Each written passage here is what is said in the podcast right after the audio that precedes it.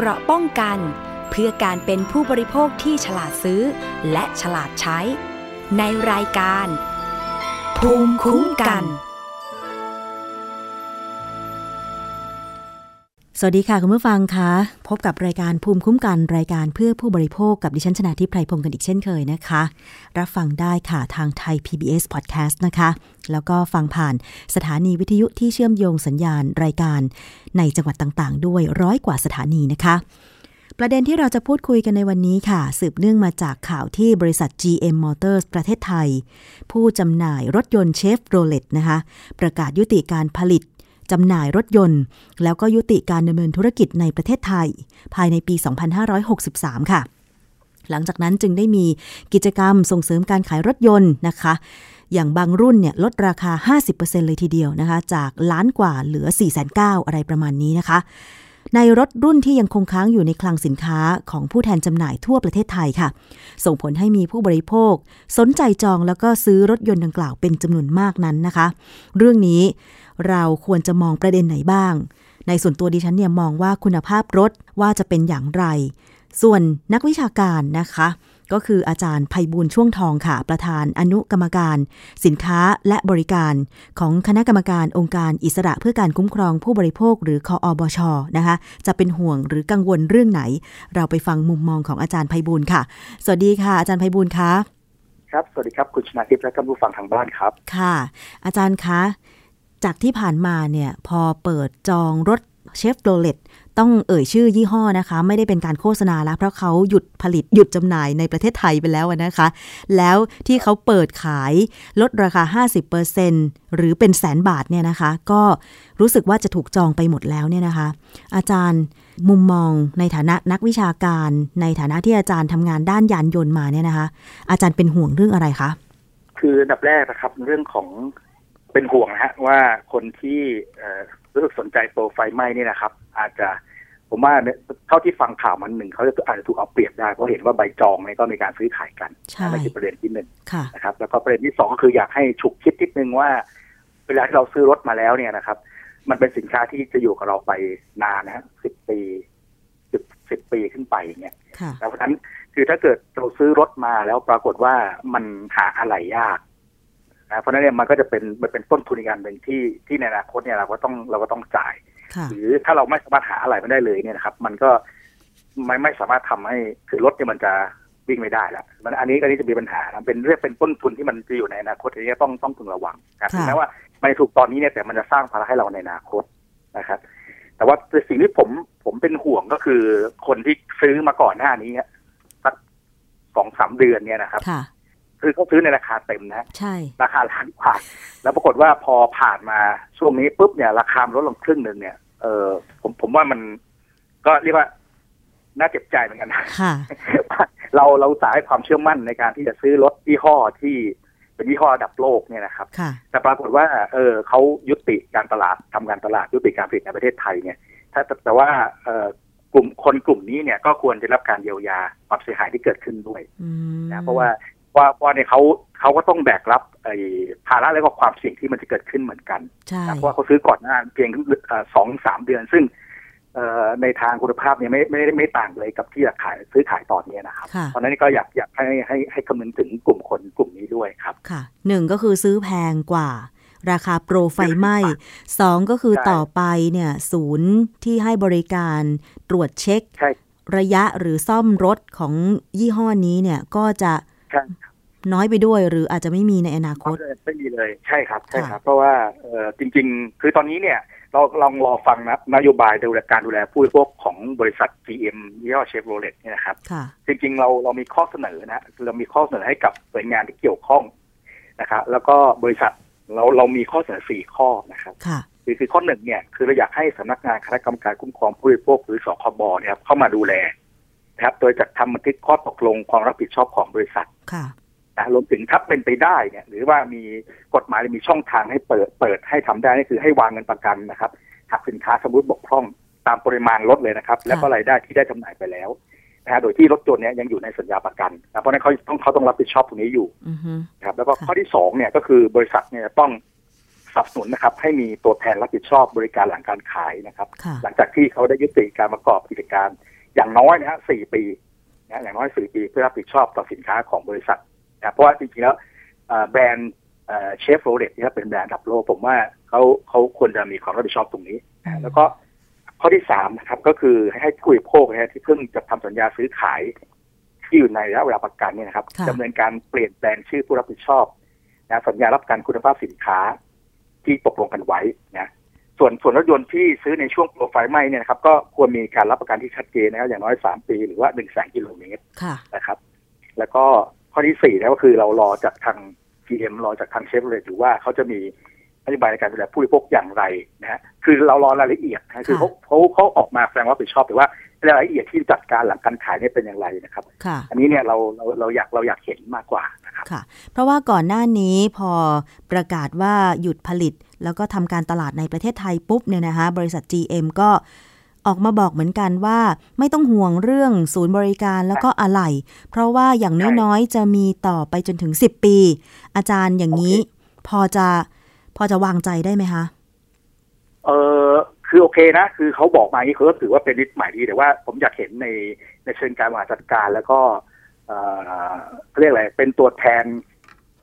ทางทางกฎหมายอะนะเราเคยมี authorized dealer ใช่ไหมเพราะฉะนั้นเนี่ยไอ้คนที่จะรับผิดชอบตรงนี้เนี่ยจะเป็นใครนะมันมันควรจะเป็นที่เวลาที่เกิดคดีความฟ้องร้องกันเนี่ยคือเขาเขาเขาคือเขาต้องเป็นคนรับผิดนะเพราะว่าเอ่อในทางเราเราเคยมีคดีนะคดีที่เคยกับรถโอเปลเนี่ยนะครับปรากฏว่าเราฟ้องคดีไปชนะคดีเสร็จปุ๊บพอจะบังคับคดีปรากฏว่า หาทรัพย์ไม่เจอเพราะบริษัทนี้ยุติกิจการไปแล้วเพราะนั้นเคสอย่างนี้เราไม่อยากให้เกิดขึ้นใช่ใช่ในประเทศไทยว่าเนี่ยมันควรจะมีตัวแทนที่เป็น authorized dealer ที่รับผิดชอบไปตรงนี้ครับกับกับแบรนด์กับแบรนด์เชฟโรเลตต่อไปนะครับค่ะ เพราะเราก็ไม่แน่ใจว่าศูนย์ที่ให้บริการอยู่ในขณะนี้ในประเทศไทยเนี่ยนะคะ มันมีจำนวนเพียงพอแล้วหรือยังใช่ไหมคะอาจารย์ไพบูลแล้วเขาจะรับที่จะเป็นศูนย์ต่อไหมใช่ใช่ใช่ใช่ใช่ ใช่ครับแล้วก็จริงๆแล้วในในสัญญาการซื้อขายเนี่ยครับ ก็คืออาจจะต้องไปดูว่ามันมันมีการเปลี่ยนแปลงเงื่อนไขแล้วเนี่ยนะครับเพราะนั้นจริงๆสคบเองควรจะเข้าไปดูด้วยนะครับ ว่าว่าสัญญา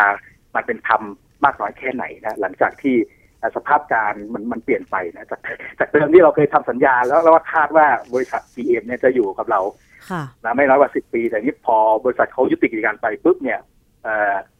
ไอ condition หรือสภาพเนี่ยมันเปลี่ยนไปเพราะนั้นผมว่าสคบก็ต้องมาดูด้วยนะเพื่อเกิดความเป็นธรรมนะกับผู้บริโภค เพราะว่าเวลาเราซื้อรถเองเนี่ยครับเราไม่ได้ซื้อเฉพาะรถนะเราเราต้องแลกกู้เงินผ่านไฟแนนซ์นั่นตัวที่หนึ่งนะครับแล้วก็เราต้องมีการทำประกันนะฮะซึ่งผมผมคิดว่ามูลค่ารถเนี่ยมันมันมีการเปลี่ยนแปลงแน่นอน เพราะว่าอพอพอยืมเขาประกาศยุติกิจการแบบนี้ปุ๊บผมว่าเวลาที่เราไปเลือก ไปเลือกทำประกันเนี่ยนะมูลค่าของตัวรถเองเนี่ยมันอาจจะลดลงนะเพราะฉะนั้นเนี่ยไอ้ตรงนี้เนี่ยผมว่ามันไม่ใช่เรื่องกิจการอย่างเดียวนะครับ มันมันมีผลสืบเนื่องไปทั้งธุรกิจ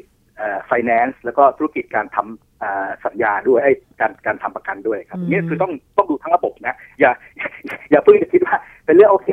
เราเราขายของได้ผู้บริโภคพอใจนะนี่ไม่ใช่ฮะคือมันต้องมีการดูแลหลังการขายถึงแม้ว่าจะยุติกิจการไปแล้วครับอาจารย์มีข่าวล่าสุดเกี่ยวกับเรื่องนี้นะคะ 86 dealer เชฟโรเลตนัดรวมพล ถกข้อสรุปก่อนเจรจาบริษัทแม่รับการเยียวยาธุรกิจ ครับ ค่ะ คือคือนี่เป็นฝั่งของเขาเรียกว่าเป็น dealer นะผมผม สนับสนุนนะให้เกิดให้เกิดการรวมตัวเพื่อเพื่อต่อรองนะ เพราะว่าเพราะดีลเลอร์เองเนี่ยเขาจะมีความใกล้ชิดกับลูกค้าที่มาซื้อกับเขาจริงๆแล้วมันเป็นมันเป็นเอ่อเขาเรียกอะไรเอ่อเป็นความน่าเชื่อถือของดีลเลอร์เองด้วยว่าเขาดูแลลูกค้าอย่างไรเพราะจริงๆแล้วเนี่ยเขาเขาไม่ได้เป็นคนยุติกิจการนะแต่ว่าคนที่ยุติกิจการนี่คือบริษัทแม่ เพราะนั้นเนี่ยผมผมสนับสนุนหน้าที่ที่เขาจะรวมตัวกัน แล้วก็คุยเพื่อหาทางออกร่วมกันนะครับนั้นในส่วนของตัวผู้บริโภคเองเนี่ยผมว่า คนที่มีเชฟโรเลตอยู่ในมือตัวนี้ก็เริ่มกังวลแล้วว่าเอ๊ะมันจะทำยังไงดีนะหาหาทางออกกับทางผู้ประกอบการนะแล้วก็คือคือส่วนที่ถ้าส่วนเกี่ยวข้องกับธุรกิจรถยนต์ทั้งหมดเลยนะไฟแนนซ์ประกันนะแล้วก็ตัวเอ่อ regulator หรือว่าภาครัฐที่กำกับดูแลเนี้ยก็คงต้องเข้ามาต้องเข้ามาดูด้วยนะ เพราะว่ามันมันมีผลกระทบเยอะนะฮะมีผลกระทบหลายคนแล้วก็มูลค่ามูลค่าของตลาดที่มันสูงนะครับ อาจารย์ถึงแม้ว่าดีลเลอร์หนึ่งอาจจะขายรถยนต์หลายยี่ห้อ แต่ถ้าอย่างยี่ห้อเชฟโรเลตเนี่ยหยุดผลิตหยุดทำการตลาดไป เชื่อแน่ว่าเขาก็ต้องกระทบเหมือนกัน เพราะอย่างน้อยๆ คือ ความรับผิดชอบของดีลเลอร์เนี่ยก็ต้องมีต่อเนื่องถูกไหมคะอาจารย์ ใช่ใช่ใช่ใช่ครับใช่ครับ แล้วก็แล้วก็จริงๆจริงๆ ผมว่าถือว่าเป็นเป็นข่าวที่เออน่าสนใจนะแล้วก็น่าติดตามว่ากลุ่มของดีลเลอร์เองนะครับก็จะมีมีข้อเสนอแนะนะฮะ ต่อลูกค้าอย่างไรนะที่เขาจะต้องดูแลต่อไปเนี่ยจริงๆแล้วในทางปฏิบัติเขาต้องดูแลลูกค้าต่อไปแหละนะครับค่ะใช่ไหมคะ และอีกเรื่องหนึ่งที่ดิฉันก็ฟังอาจารย์แล้วก็กังวลไม่น้อยก็คือ การทำประกันภัยอาจารย์ คิดว่ามันจะกระทบไหมคะออเพราะปกติอันนี้ผมถ้ารถใหม่เนี่ยห้าปีก็ประกันซ่อมศูนย์ใช่ไหมคะ แต่ถ้าเกิดใช่สมมุติต่อไปใช่ครับไม่มีศูนย์แล้ว ประกันก็อาจจะแบบ เอ่อเบี้ยประกันสูงขึ้นหรือซ่อมอู่อย่างเงี้ยมันจะรับใช่รับประกันได้ใช่ยังไงใช่มีมีผลกระทบแน่นอนมีผลกระทบแน่นอนซึ่งซึ่งอันนี้เนี่ยผมผมก็อยากเห็นทางฝั่งของเอ่อคนที่ทำธุรกิจประกันภัยเนี่ยนะครับ ออกมาแสดงท่าทีนะฮะในการที่จะเอ่อเรียกว่าดูแลลูกค้าอย่างไรนะครับค่ะเพราะว่าจริงๆแล้วเนี่ยมันเป็นมันเป็นเหตุการณ์ที่ผมว่าเอ่อผู้บริโภคที่ซื้อรถมาเนี่ยก็ไม่คาดฝันว่ามันจะเกิดเหตุการณ์นี้ค่ะนะครับเพราะฉะนั้นผมผมผมผมเรียกร้องเหมือนกันนะให้ทางธุรกิจที่เกี่ยวข้องเนี่ยทั้งประกันแล้วก็ไฟแนนซ์เนี่ยนะครับ ช่วย ช่วยกันแสดงท่าทีแล้วก็แสดงจุดยืนในการที่จะคุ้มครองและรักษาสิทธิผู้บริโภคด้วยครับ ค่ะ นอกจากข้อกังวลนะคะ ในส่วนที่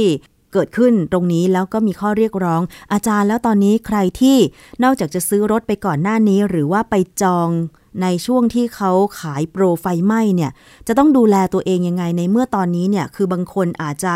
เพิ่งเซ็นสัญญาหรือแค่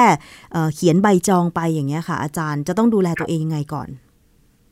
เอ่อคือสำหรับคนที่ซื้อโปรไฟล์ไม่เนี่ยอันนี้คือต้องยอมรับนะว่าอันนี่คือ เหมือนกับว่าคุณเนี่ยรู้ความเสี่ยงที่เกิดขึ้นแล้วนะค่ะแต่ว่าอย่างไรก็ตามเนี่ยเอ่อการซื้อขายรถเนี่ยผมว่ามันก็มีสัญญามาตรฐานอยู่แต่เรื่องของสัญญามาตรฐานเนี่ยเอ่อเป็นอำนาจหน้าที่หลักของสคบนะเพราะฉะนั้นผมผมคิดว่าสคบเนี่ยก็ควรจะต้องลงมาดูด้วยนะครับ เพราะว่า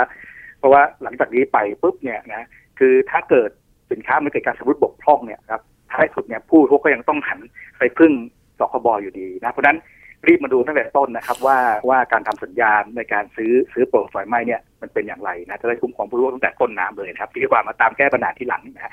อันอันนั้นมันจะมีมีความเสียหายเกิดขึ้นเยอะกว่านะครับค่ะ อาจารย์ไพบุญคะอาจารย์เคยเห็นรูปแบบของการดำเนินธุรกิจคล้ายแบบนี้บ้างไหมคะ โดยเฉพาะบริษัทใหญ่ ๆ ที่ผลิตรถยนต์หรือสินค้าประเภทที่ มันอาจจะต้องอาศัยความน่าเชื่อถือหรือแบรนด์อะไรแบบเนี้ยแล้วก็ยุติกิจการ แต่ว่ายังมีการขายแบบลดราคาแบบเนี้ยค่ะอาจารย์ มันจะส่งผลยังไงในอนาคตกับตลาดหรือเปล่า คือโอเค คือมันจะมีสินค้าบางประเภทที่มีมูลค่าสูงสูงๆนะค่ะเช่นเอ่อพวกเอ่อเครื่องไม้เครื่องมือนะครับที่ใช้ทดสอบนะทดสอบเนี่ย ก็จริงๆแล้วเนี่ย คือถึงแม้ว่าเขาจะมีการเอ่อเปลี่ยนเจ้าของนะค่ะ แต่ว่าเขาก็จะต้องดูแลสินค้า แล้วก็ดูแลเอ่อผู้ใช้สินค้านั้นอยู่ค่ะนะเพราะว่าเขาก็มีหน้าที่ที่จะต้องผลิตอะไรนะครับ ที่จะมามามาทำให้ไอสินค้าเขาเนี่ยมันใช้งานได้ค่ะนะเท่าที่ผมมีประสบการณ์อยู่นะครับก็คือมันไม่ใช่สินค้าอุปโภคแต่ว่า มันเป็นเอ่อเครื่องไม้เครื่องมือทดสอบนะของผมเนี่ยมีมาสักยี่สิบปีค่ะนะอายุมันเนี่ยยี่สิบปีแต่ว่าเราก็สามารถที่จะหาดีลเลอร์ หรือว่าตัวแทนที่สามารถที่จะซื้อเอ่อซื้ออะไหล่มาได้เพียงแต่ว่า อะไหล่ที่เสือกซื้อมาเนี่ยมันก็ไม่ถูก เพราะว่าค่ะมันเริ่มหายากขึ้นแล้วนะครับ ค่ะ ก็เป็นประสบการณ์หลายครั้งนะคะ ที่เกิดขึ้นสำหรับในเมืองไทย ซึ่งรถยนต์เนี่ยแน่นอนว่าใช้ไม่ต่ำกว่า 10 ปีแน่นอนนะคะ อาจารย์ ใช่ครับปีครับสิบปีแน่นอนเขาถ้าเกิดคนทนซื้อมาใช้งานนะครับบางคนใช้ถึง 15 ปี ถ้าเป็นรถยนต์ยี่ห้อเออรุ่นการผลิตก่อนๆนะคะ อาจารย์ ใช่ใช่ครับครับ ของผมเนี่ยรุ่นเพิ่งเพิ่งขายไปนะก็คือประมาณสักสิบสองปีโอ้ค่ะใช้มา12ปีนะครับ แล้วก็เอ่อพอใช้เอ่อเพิ่งขายไปปีแล้ว แล้วก็เล็งอยู่เหมือนกันว่าจะซื้อยี่ห้อไหนดีนะฮะแล้วก็ค่ะซื้อรู้สึกว่าโชคดีเลยที่ ที่ไม่ได้ซื้อยี่ห้อที่เขาหยุดหยุดหยุดการผลิตไปนึกว่าอาจารย์จองทันเล็งๆว่าอยู่เหมือนกัน อาจารย์จองไม่ทันใช่ไหมคะ อ๋ออันนั้นผมต้องผมต้องซื้อก่อนนะครับเพราะว่าต้องซื้อมาใช้นะครับอ๋อคือคือไม่ได้ซื้อแบบเพราะว่าคือมันมีความจำเป็นต้องต้องต้องใช้ก็เลยต้องซื้ออะครับ ไม่ได้ค่ะไม่ได้ซื้อเพราะราคาครับเพราะว่าจริงๆราคามันก็ประมาณนั้นราคาใกล้เคียงกันไม่ได้ต่างกันเยอะมากนะค่ะ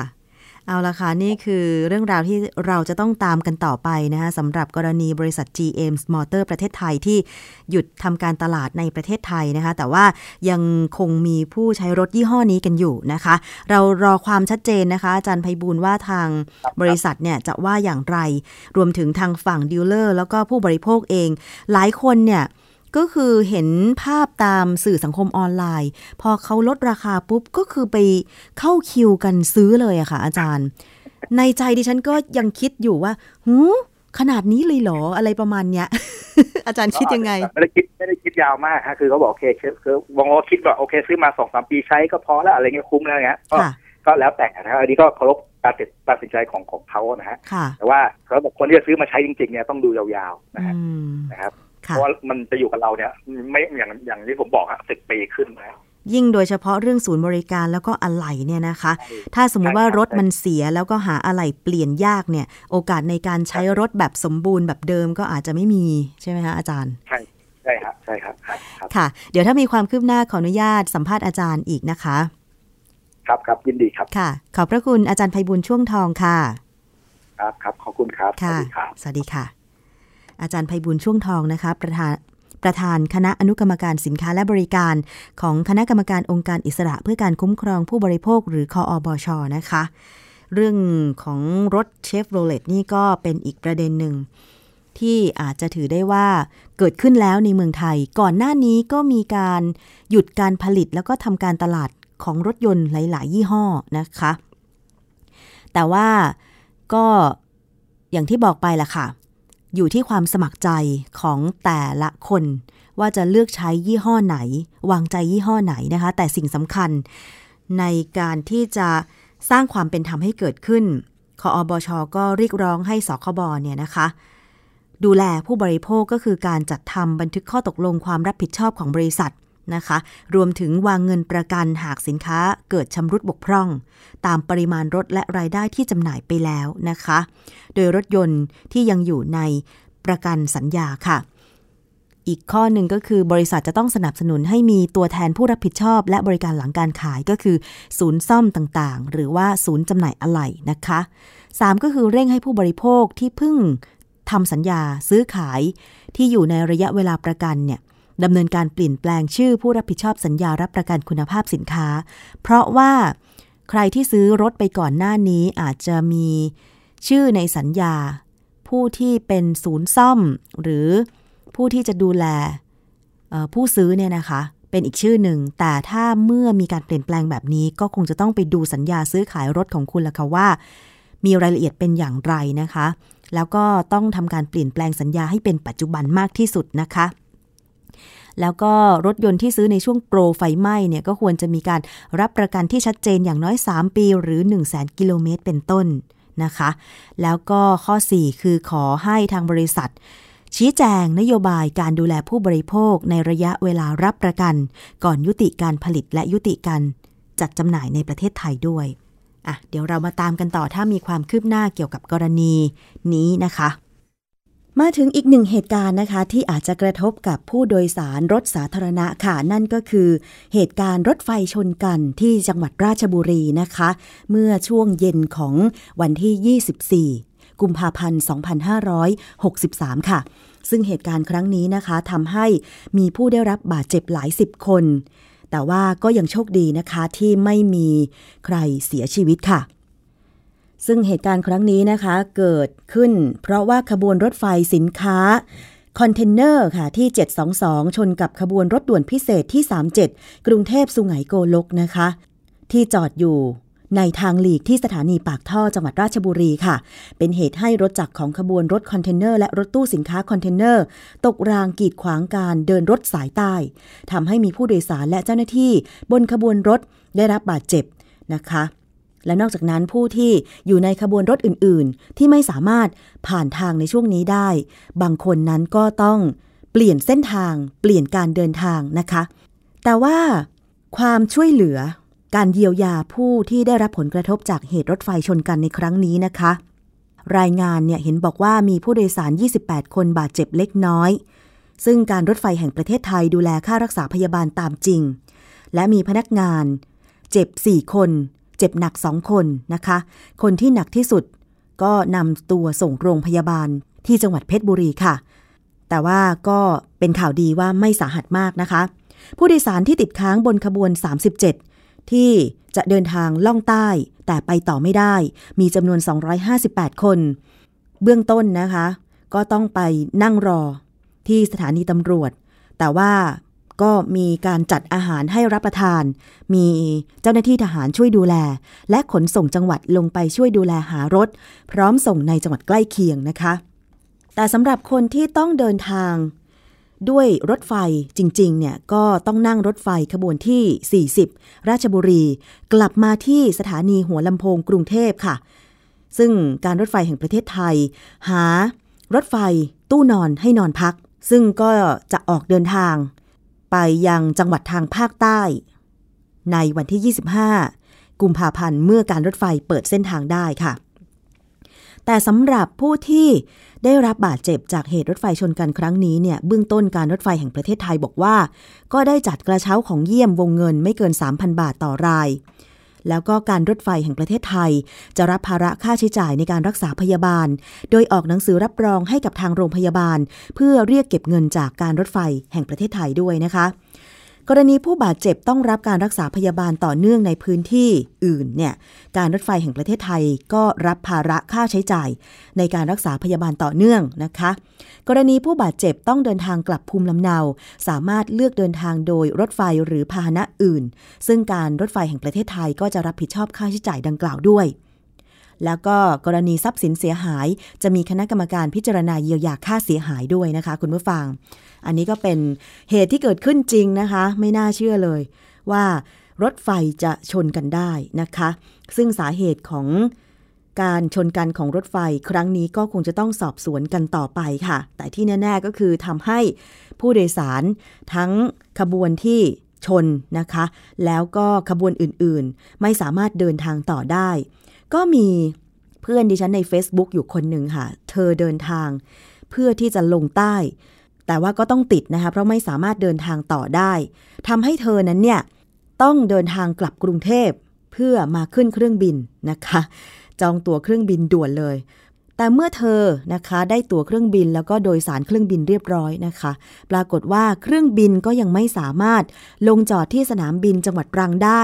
นะคะ เพราะเกิดเหตุขัดข้องทางเทคนิค ซึ่งเธอบอกว่า ก็เลยสอบถามแอร์โฮสเตสว่าเกิดอะไรขึ้น ทางแอร์โฮสเตสจึงรายงานเธอว่า เบรกของเครื่องบินไม่สามารถใช้งานได้ จึงไม่สามารถลงที่สนามบินจังหวัดตรังได้ เพราะว่ารันเวย์สั้น เครื่องลำนี้ค่ะ ก็เลยต้องบินวนไปลงที่จังหวัดสุราษฎร์ธานีแทน เพื่อเปลี่ยนเครื่องแล้วก็บินกลับมาที่สนามบินจังหวัดตรังอีกครั้งหนึ่ง เป็นการเดินทางที่เธอบอกว่า มันสาหัสเหมือนกัน ไม่สามารถที่จะควบคุมสถานการณ์อะไรได้เลยนะคะ เพราะว่าเดินทางด้วยรถไฟก็เจอเหตุรถไฟชนกันที่ราชบุรีไม่สามารถลงจังหวัดตรังได้นะคะย้อนกลับมากรุงเทพ ซื้อตั๋วเครื่องบินก็ต้องเสียค่าใช้จ่ายใช่ไหมแล้วก็บินไปที่สนามบินจังหวัดตรัง ก็ยังไม่สามารถลงได้ต้องไปเปลี่ยนเครื่อง เสียเวลา ที่จังหวัดสุราษฎร์ธานี แล้วก็ย้อนกลับไปที่สนามบินจังหวัดตรังอีก โอ้น่าเห็นใจเธอไม่น้อยนะคะ คุณผู้ฟังเป็นเหตุเรียกว่าสุดวิสัยมั้ง ที่ไม่สามารถที่จะควบคุมสถานการณ์ได้นะคะ เอาเป็นว่าใครมีกรณี การเดินทางคล้ายๆ แบบนี้ก็คงจะต้องทำใจ แล้วคงจะต้องรักษาสิทธิ์ของตัวเองให้มากที่สุดค่ะ โดยเฉพาะเรื่องของการซื้อตั๋วจองตั๋ว หรือการได้รับค่าชดเชยเยียวยากรณีที่รถหรือยานยนต์นะคะ ที่เราโดยสารไปเนี่ยเกิดเหตุไม่คาดฝันขึ้นนะคะ อย่างน้อยๆเนี่ยก็คงจะต้องติดต่ออย่างเช่นสายการบิน อย่างเช่น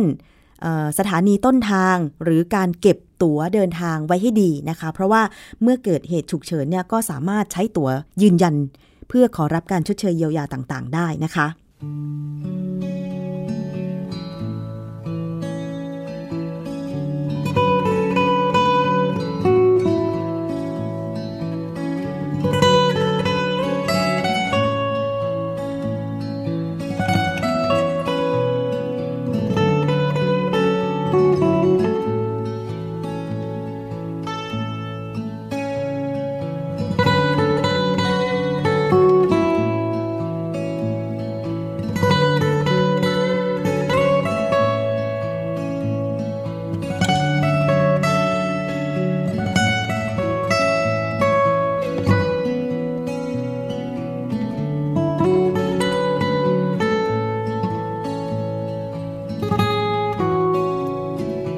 วอนให้ลมช่วยพัดหัวใจพี่ลอยไป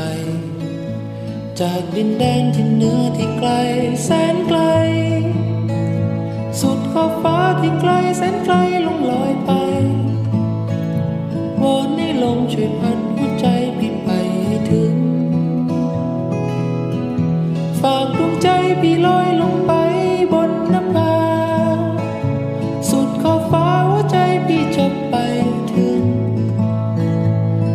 สบตาแค่เพียงครั้งหนึ่ง หัวใจพี่แทบติดตรึงเพ้อลำพึงอันถึงแม่นวลน้อง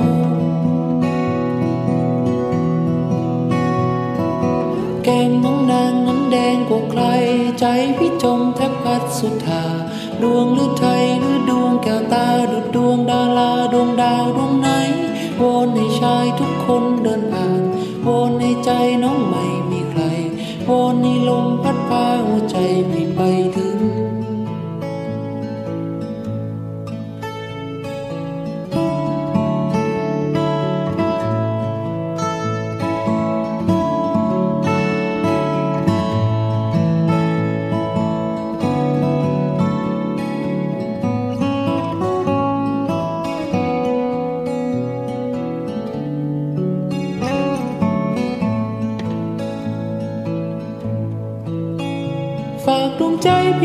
พี่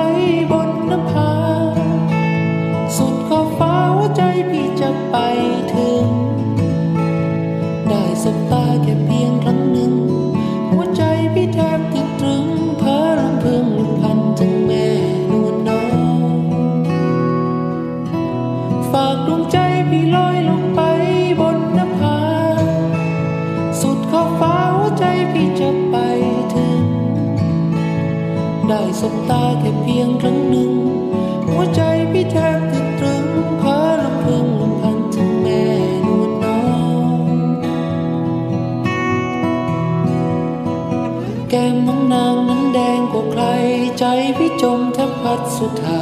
ดวงหรือไทยหรือดวงแก้วตาดุดดวงดาราดวงดาวดวงไหนวนให้ชายทุกคนเดินผ่านวนในใจน้องไม่มีใคร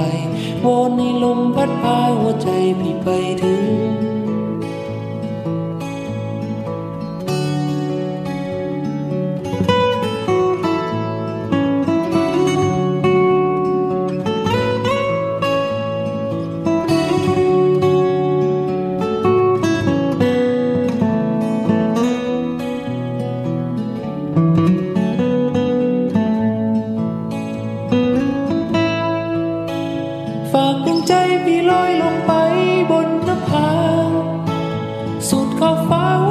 พี่จะไป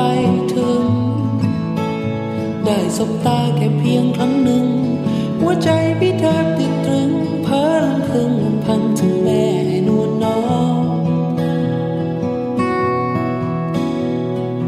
แก้มน้องนางนั้นแดงกว่าใคร ใจพี่จมแทบพัดสุดทาดวงหรือไทยหรือดวงแก้วตาดุดดวงดาราดวงดาวดวงไหน วอนให้ชายทุกคนเดินผ่านวอนให้ใจน้องไม่มีใครวอนให้ลมพัดพาหัวใจพี่ไป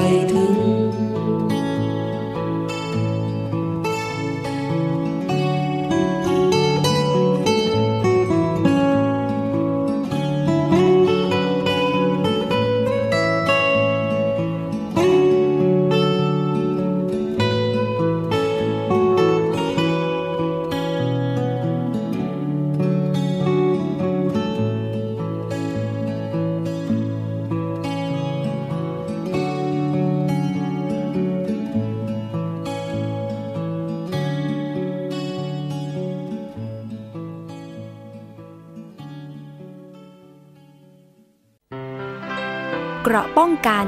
เพื่อการเป็นผู้บริโภคที่ฉลาดซื้อ และฉลาดใช้ ในรายการ ภูมิคุ้มกัน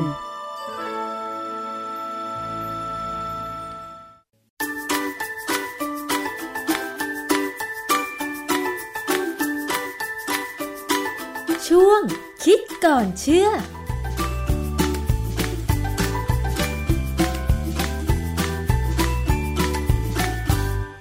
กันในช่วงคิดก่อนเชื่อกับดรแก้วกังสดานนภัยนักพิษวิทยากับดิฉันชนาทิพไพรพงศ์อีกเช่นเคยนะคะ คุณผู้ฟัง ตอนนี้ไม่ทราบว่ามีผมหงอกแล้วหรือยัง บางคนเนี่ยนะคะ อายุ 30 กว่ากว่า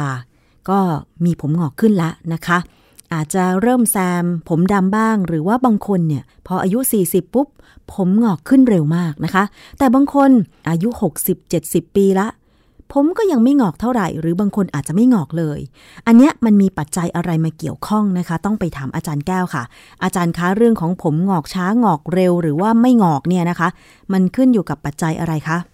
อันนี้มันมีปัจจัยที่เขาศึกษา แล้วพอจะทราบเลยนะแน่ๆคือพันธุกรรมอ๋อถ้าพ่อแม่ปู่ย่าตายายงอกเร็ว ลูกที่ออกมา ก็มีโอกาสงอกเร็วอย่างนี้ใช่ไหมคะอาจารย์ ใช่ฮะ บางคนนี่ก็ไม่งอกก็ไม่งอกเลย ผมมี มีเพื่อนอาจารย์ท่านหนึ่งนะตอนนี้ก็คงประมาณสักเจ็ดสิบแล้วล่ะ ไม่งอกเลย อืม ดีจัง แต่ว่า แต่มันก็ประหลาดนะ ผมดำปีเลยแต่หน้าเหี่ยวอะมันมันก็ดูไม่ดีหรอกคือ ผมว่ามันจริง ๆ แล้ว ถ้ามันหน้าจะเริ่มเหี่ยวก็งอกไปหน่อย มันก็สมน้ำสมเนื้อนะ ค่ะอันนี้อีกอันหนึ่งก็คือการกินอาหารค่ะ ถ้ากินไม่ดีเนี่ย บางทีมันอาหารไปเลี้ยง เซลล์ที่รากผมที่ผมมันนะ ให้มันทำงานให้ปกติเนี่ย ถ้าอาหารไม่ดีมันก็ทำงานไม่ปกติ การสร้างเม็ดสีไม่ว่าจะสีดำสีทองสีเหลืองมันเนี่ย ก็อาจจะทำงานได้น้อยลง อาหารนะที่ว่าดีหรือไม่ดีเนี่ย คืออาหารยังไงที่จะไปทำให้ผมงอกช้าเนี่ยค่ะ อาจารย์ คืออาหารครบห้าหมู่ก่อนนะค่ะ แล้วที่เราค่อนข้างจะรู้สึกเคย ผมเคยอ่านบทความเจอเนี่ยเขาเชื่อว่าสังกะสีเนี่ย ช่วยทำให้ผมหงอกช้า คือแร่สังกะสีนะคะ และสังกะสีที่อยู่ในเนื้อสัตว์นะไม่ใช่สังกะสีที่ทำหลังคาที่มุงหลังคาค่ะไอ้คืออย่างนี้สังกะสีเนี่ยเป็นแร่ธาตุที่เป็น cofactor ของเอนไซม์ในร่างกายมนุษย์เนี่ยเยอะที่สุดค่ะ มันคือคือเอนไซม์ที่มันทำงานในร่างกายเราเนี่ยนะมันจะต้องมี cofactor ที่เป็นเป็นแร่ธาตุเนี่ย ปรากฏว่าปรากฏว่าสังกะสีเนี่ยเป็นแร่ธาตุที่เอนไซม์หลายๆอย่างเนี่ยต้องการมากที่สุดเลย เพราะฉะนั้น มันจึงเป็นแร่ธาตุที่สำคัญ และผมก็เข้าใจว่ามันคงไปเกี่ยวกับเอนไซม์ในการสร้างเม็ดสีค่ะของผมอะนะ ถ้าขาดไปมันก็ทำงานน้อยลงอืนะฮะมเอ่อบางคนในการภูมิแพ้ ภูมิแพ้เนี่ย มันเป็นเวรกรรมนะค่ะมันก็อาจจะทำให้ผมขาวได้ทำไมอาจารย์ผมดิฉันก็เป็นภูมิแพ้แล้วก็ผมงอกเร็วด้วยผมขาวเร็วด้วยอาจารย์อ่านั่นแหละก็คือกรรมอะมันภูมิแพ้นี่มันมันพูดได้หลายอย่างนะบางอย่างเนี่ยอาจจะ แพ้เพราะเพราะว่าอย่างเช่นแพ้ไข่เนี่ย เป็นเพราะว่าพ่อแม่ให้เด็กเนี่ยกินไข่ก่อนจะอายุหกเดือนค่ะ โปรตีนในไข่เนี่ยมันสามารถซึมผ่านผนังลำไส้เข้าไปโดยตรง เป็นตัวโปรตีนเลย ไม่ใช่เป็นกรดอะมิโน ค่ะฉะนั้นพอเป็นโปรตีนปั๊บเนี่ย เข้าไปพักซึมผ่านผนังลำไส้เข้าไปเนี่ย พอมันเข้าไปในเลือดเนี่ยเอ่อระบบ ภูมิต้านทานในเลือดจะจำได้ว่าไอ้ตัวนี้ไม่ใช่โปรตีนของร่างกายเรา เป็นโปรตีนจากไข่ซึ่งเป็นถือว่าเป็นสิ่งแปลกปลอมเขาก็จะพยายามสร้างแอนติบอดีหรือภูมิต้านทานเนี่ยมาจัดการมันค่ะ ดังนั้นหลังจากนั้นเนี่ยพอครั้งที่สองกินไข่เข้าไปเมื่อโตแล้วเนี่ย หรือจะขนาดไหนก็ตามเนี่ยแอนติบอดีภูมิต้านทานเนี่ยมันจะออกมาสู้กับโปรตีนไข่จะทำให้แพ้ค่ะเพ ราะฉะนั้นเอ๊ะแต่จะว่าออโตอิมมูนดิซิสบางอย่างเนี่ยก็ไม่จำเป็นต้องมีตัวกระตุ้นเลย มันแพ้ของมันเองเลยมีหลายคนที่เป็นอย่างนั้นค่ะนะฮะแต่อันนี้มันไม่ได้หมายถึงไอ้อาการแพ้อากาศนะแพ้อากาศนี่มันธรรมชาติมาก ฝุ่นมากเกสรดอกไม้ก็ทำให้แพ้ได้แต่อันนี้คนละเรื่องกันคนละคนละแบบกันค่ะ อีกอันคือความผิดปกติของต่อมไทรอยด์ต่อมไทรอยด์เนี่ยฮอร์โมนที่ปล่อยออกมาเนี่ยเขาควบคุม การทำงานของหลายระบบในร่างกายเราเลย เพราะฉะนั้นถ้ามันผิดปกติเนี่ย มันก็ส่งผลไปได้ถึงหลายส่วนโดยเฉพาะอย่างผมเนี่ยอาจจะส่งไปด้วยค่ะนบางอย่างที่เขาพบก็คือเช่นการสูบบุหรี่บ้างกินยาบางชนิดหรือหรือหรือว่าการขาดวิตามิน B12 เนี่ยค่ะก็อาจจะเป็นสาเหตุที่ส่งผลเนื่องถึงการที่มีผมงอกนะฮะค่ะทีนี้มาพูดถึงงานวิจัยที่เขาทำเรื่องเกี่ยวกับเพราะว่าทำไมผมงอก ด้วยสาเหตุอันหนึ่งคือสาเหตุเกี่ยวกับความเครียดอืนะมความความเครียดเนี่ย เป็นตัวที่ทำให้ผมงอกได้เหรอคะเพราะอะไรอาจารอันนี้เป็นเออมันจะอธิบายให้ฟัง มันจะมีเหตุผลค่ะเกี่ยวกับระบบของประสาทกับฮอร์โมนนะฮะเอ่องานวิจัยเนี่ยมันเป็นของนักวิจัยจากฮาร์วาร์ดกับนักวิจัยของมหาวิทยาลัยเอ่อเซาเปาโลของบราซิลฮาร์วาร์ดที่ของอเมริกานะเซาเปาโลที่ของบราซิล เออเขาทำวิจัยเขาตีพิมพ์ผลงานในวารสารชื่อ Nature ซึ่งเราบอกแล้วว่า Nature เนี่ยเป็นวารสารระดับท็อปๆของโลกนี้เลย เมื่อเดือนมกราคม2020ตัวงานเนี่ยชื่อว่า Hyper Activation of Sympathetic Nerves เอาตรงนี้ก่อน Sympathetic Nerve คืออะไร Sympathetic Nerve เนี่ยมันเป็นระบบประสาทอัตโนมัตินะ ที่ควบคุมด้วยไอ้กระดูกสันหลัง ไม่ได้ใช้สมองใช้กระดูกสันหลัง คือเวลาเราตกใจเนี่ย การที่เราพอเราตกใจแล้วเอามือตบหน้าเพื่อนเนี่ย โดยไม่ได้รู้ตัวเนี่ยค่ะมันเป็นประสาทซิมพาติติก เป็นประสาทอัตโนมัติค่ะนะฮะ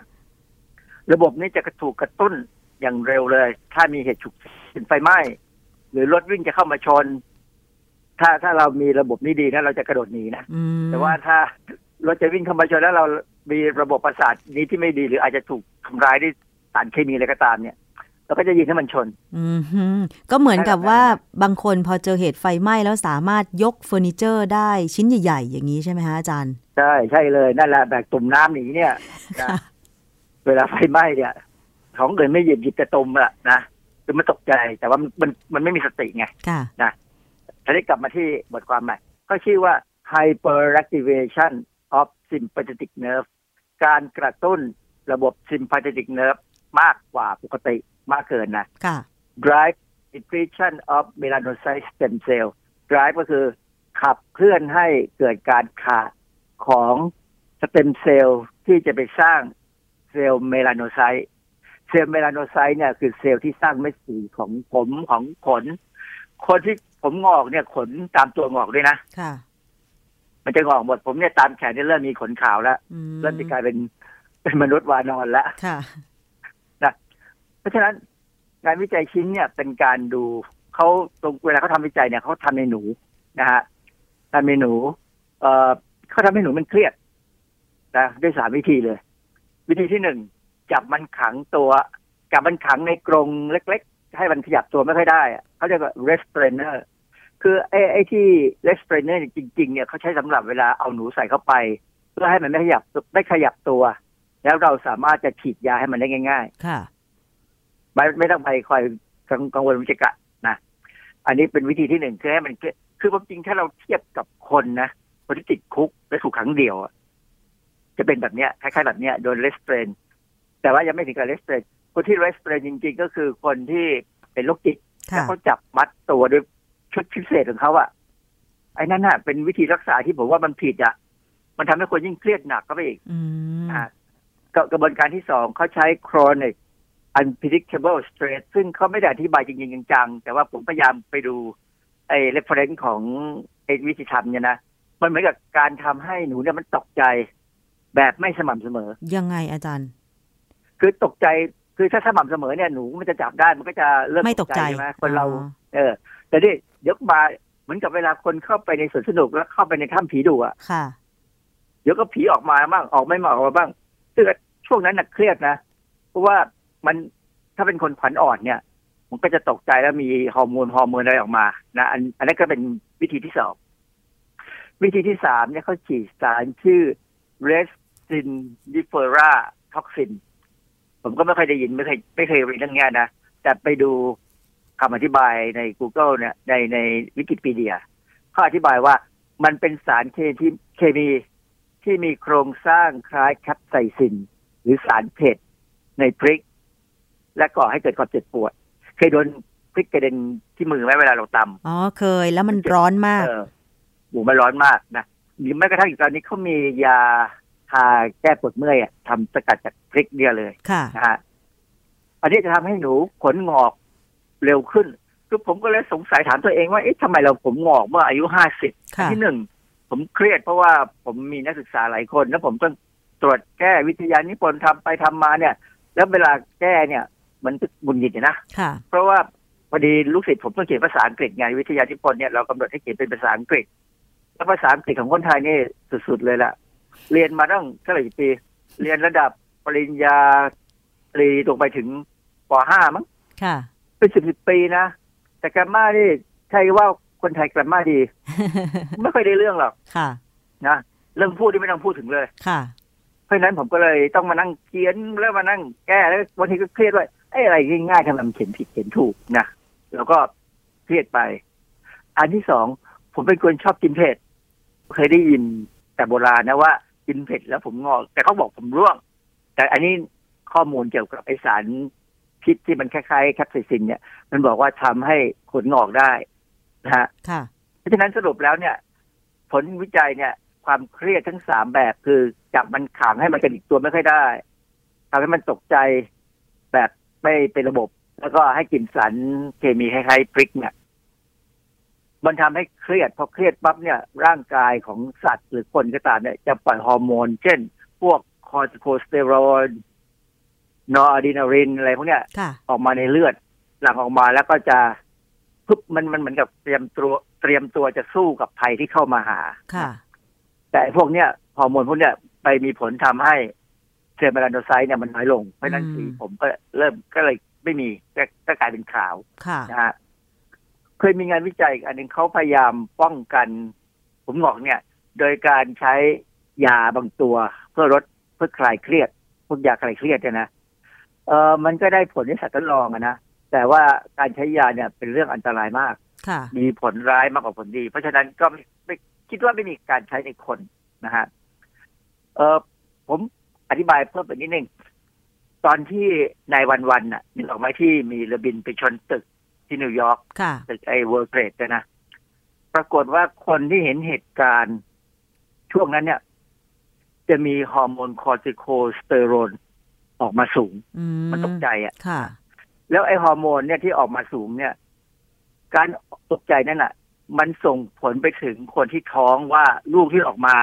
จะเป็นเด็กที่มีฮอร์โมนตัวที่สูงโดยธรรมชาติเลย โอ้ค่ะ จะเป็นเด็กที่เครียดไปเลยค่ะเขาอันนี้ผมอ่านผมดูดูคลิปใน YouTube อะแล้วเขาก็อธิบายให้ฟังว่า ลูกเขาเนี่ย มันเป็นเด็กที่ขี้ตกใจและขี้กลัวค่ะ ต้องหาแพทย์หาจะหาหมอจิตแพทย์เลยอะ่ะ เพราะฉะนั้นการตกใจเนี่ยเป็นเรื่องที่น่ากลัวมาก เวลาบางทีเพื่อนๆเนี่ยแกล้งกันค่ะที่มาอย่างวันนั้นมีมีเคยมีข่าวอันหนึ่งเด็กไปเดินที่ศูนย์การค้าหนึ่งแล้วเล่นกันไปเล่นกันมา เพื่อนแกล้งเตะตัดขาบ้างแล้วมือถือเขาจะตกเขาก็เลยกระโดดไปคว้าคว้าเสร็จเขาตกออกมาจากชั้นบนค่ะออกมาตายข้างล่างนั่นแหะนี่ไม่ควรจะทำเพราะทำให้คนตกใจนะใช่ฮะมีตัวอย่างคนใกล้ใกล้บ้านผมนะมีอยู่คนหนึ่งเขา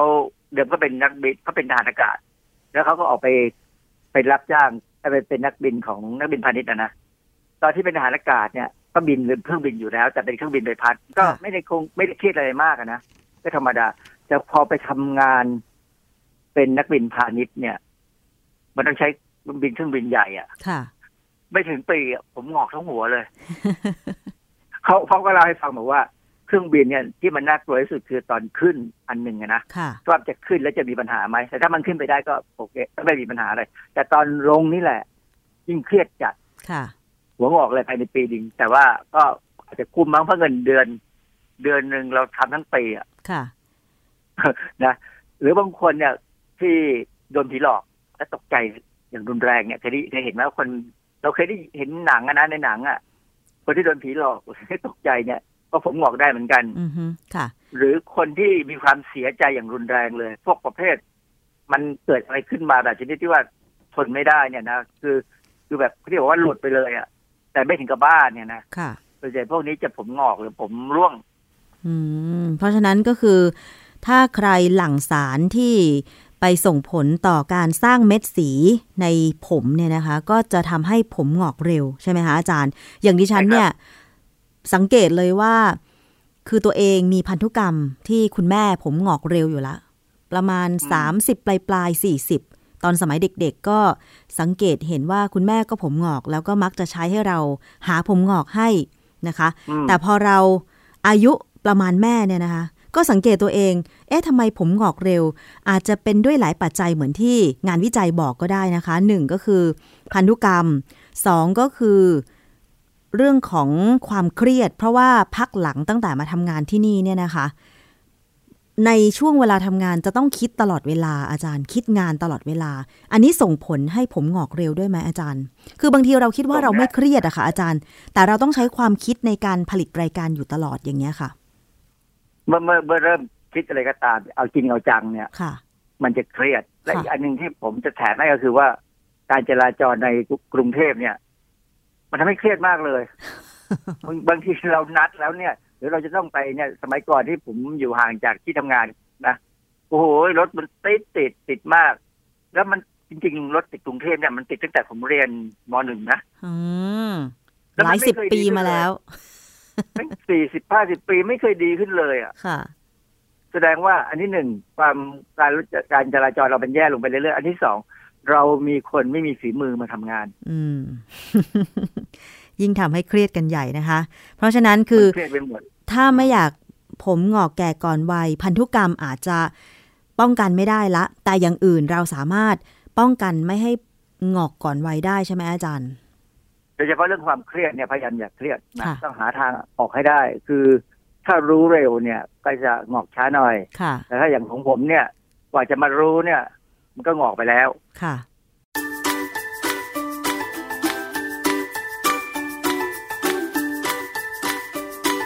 ช่วงคิดก่อนเชื่อ